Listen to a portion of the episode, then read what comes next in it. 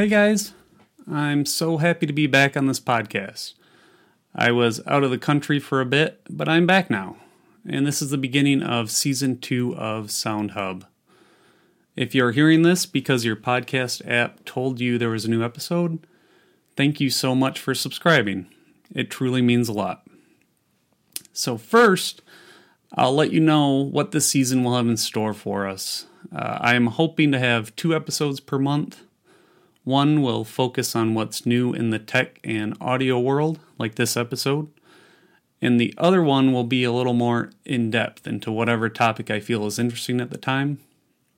You guys seem to enjoy my in depth episodes last time, so I will try and keep that going. Uh, I understand how confusing the marketplace can be if you don't know what you're looking at, so I hope that I can be of some assistance. I don't like to be ripped off, and I know you don't either, so I will arm you with unbiased knowledge to make the best decisions out there. All right, let's get down to business. Happy November, everyone. I hope your summers were full of fun, and now we're getting into the stretch of the year where we all get to reconnect with those interesting relatives you don't normally see on a daily basis. Well, for some of you, at least we have our gadgets to keep us entertained. And the fall sure has given us some interesting tech news. Let's start with the new stuff Amazon came out with a couple months ago. Amazon makes a microwave with Alexa. Yep. You can now yell at Alexa to cook your food. Uh, it sounds ridiculous, and it mostly is. Uh, the good news is that reviewers say that it is a perfectly functional microwave that costs just 60 bucks. But why do we really need a smart microwave? Is it really that hard to press two buttons to cook our food? GE has released a competing smart microwave where you can scan the barcode of the food package with your phone and it will just cook it correctly. That actually seems more useful than telling Alexa how to cook something. If you need an apartment microwave, this seems like a decent, cheap option though. I suppose it might be a talking point when you have guests over, whatever. Does Amazon actually envision us having a whole kitchen full of Amazon appliances? Hmm, Jeff Bezos? Well, they also came out with more normal, updated Echo devices. Uh, there is a new Echo Dot with nicer audio and a nice fabric cover for 50 bucks. There is Echo Auto, which is an Alexa speaker for your car. It's only 25 bucks. I guess Amazon didn't want Apple and Google to have all the access to you while you're driving. Other Echo devices have also been upgraded with improved audio and new exterior coverings. Oh, and they are discounted heavily right now, so don't wait if you've been on the fence for a while or you need a cool gift for someone. That wasn't the only big event in town. Apple has released a few new products since this summer. First, there was the annual iPhone keynote, where they released an updated flagship phone, the 10S, and a new larger version, the 10S Max. They also released a new iPhone that harkens back to the old 5C because it comes in so many colors, the iPhone 10R. So the 10S is your typical S year iPhone update. It has the new A12 Bionic processor which is faster and more efficient than the A11 Bionic chip in last year's iPhone 10. The Face ID is improved, the screen is more vibrant, the glass is less prone to breaking, and the battery life has increased due to the added efficiency of the A12. Also, the waterproof rating increased, which can be useful if you use your phone near water a lot. These also have dual SIM capability, which is apparently pretty popular overseas, hence Apple including it. But I think it would also be interesting to be able to carry one device and have both your work number and personal number on the same phone. They also increased the Wi Fi and LTE speeds and all feature faster wireless charging, yada, yada, yada. These phones still don't include the headphone jack. I think it's safe to say that wireless headphones are the future. Don't expect to see many headphone jacks in the future, sadly.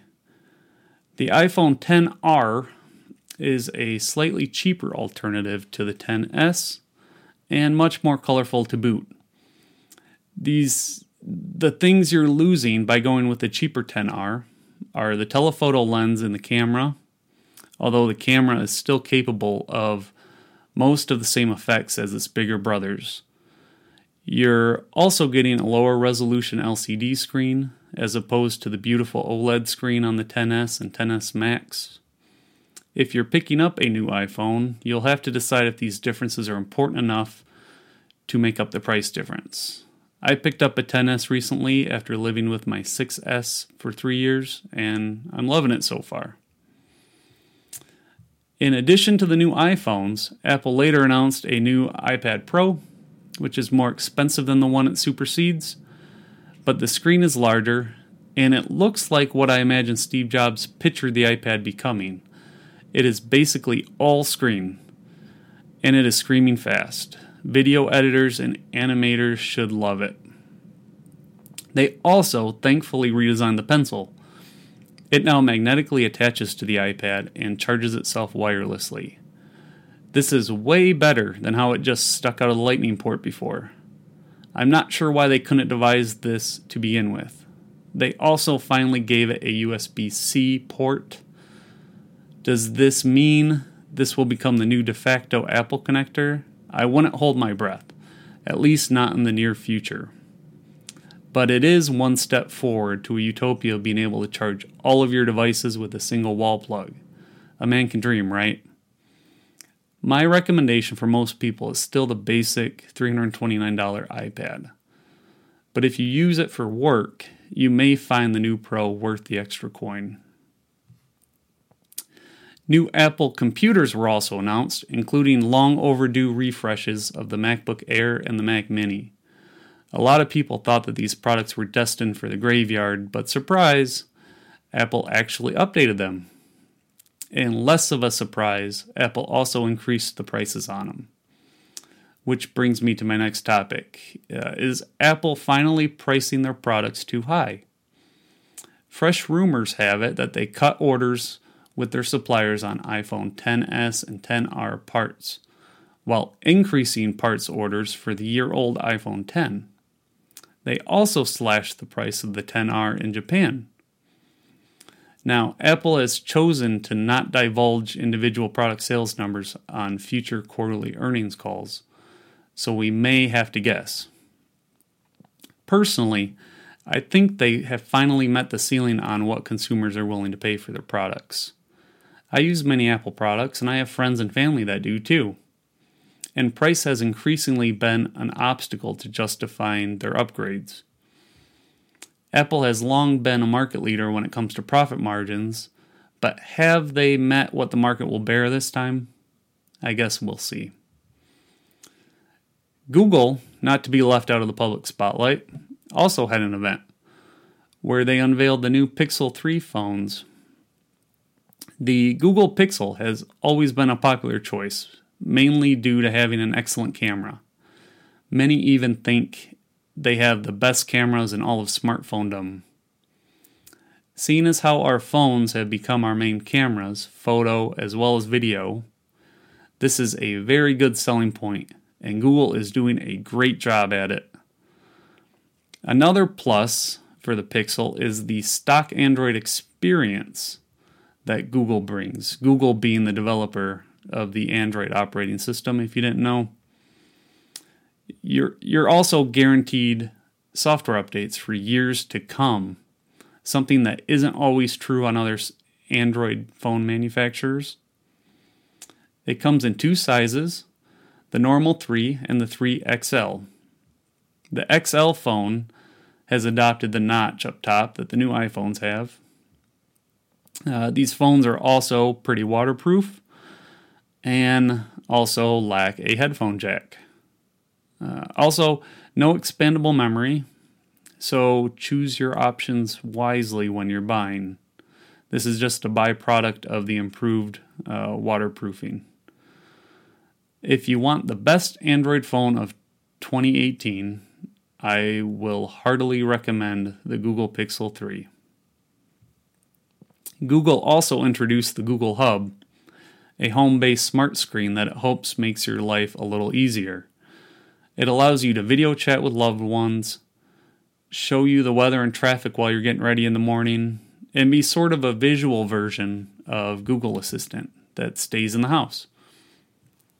Amazon has their own version of this product with the Alexa built in, obviously. Um, not to be left out, Facebook also introduced their version, which they've named Portal. Uh, Facebook has been on the hot seat this year, however, uh, due to their blindness towards Russian interference during the election season. Also, they were hacked a couple of months ago, and your passwords were shared with the hacker world. Uh, that is why you were asked to change your password and log back in, if you were wondering. Zuckerberg has assured us they are taking more control over banishing foreign troll accounts. Time will tell. Um, getting back to the smart screens, uh, I suppose it is just a natural evolution of Siri, Alexa, Google, giving them a more permanent place on the mantle in our homes. So, if you are comfortable with that idea, companies are more than happy to sell you these products. And there you have it. I will try to keep more of a schedule going during this season now that I have a clearer idea of the direction I'd like SoundHub to go. Stay tuned in the coming weeks for my new annual gift episode where I will tell you the top tech products for everyone on your list. Thanks for listening, and tell your friends to subscribe via their favorite podcast app. I'm also happy to announce that SoundHub is now on Spotify. So that's cool. I hope you guys all had a great holiday and a fruitful Black Friday haul. See you next time. Bye.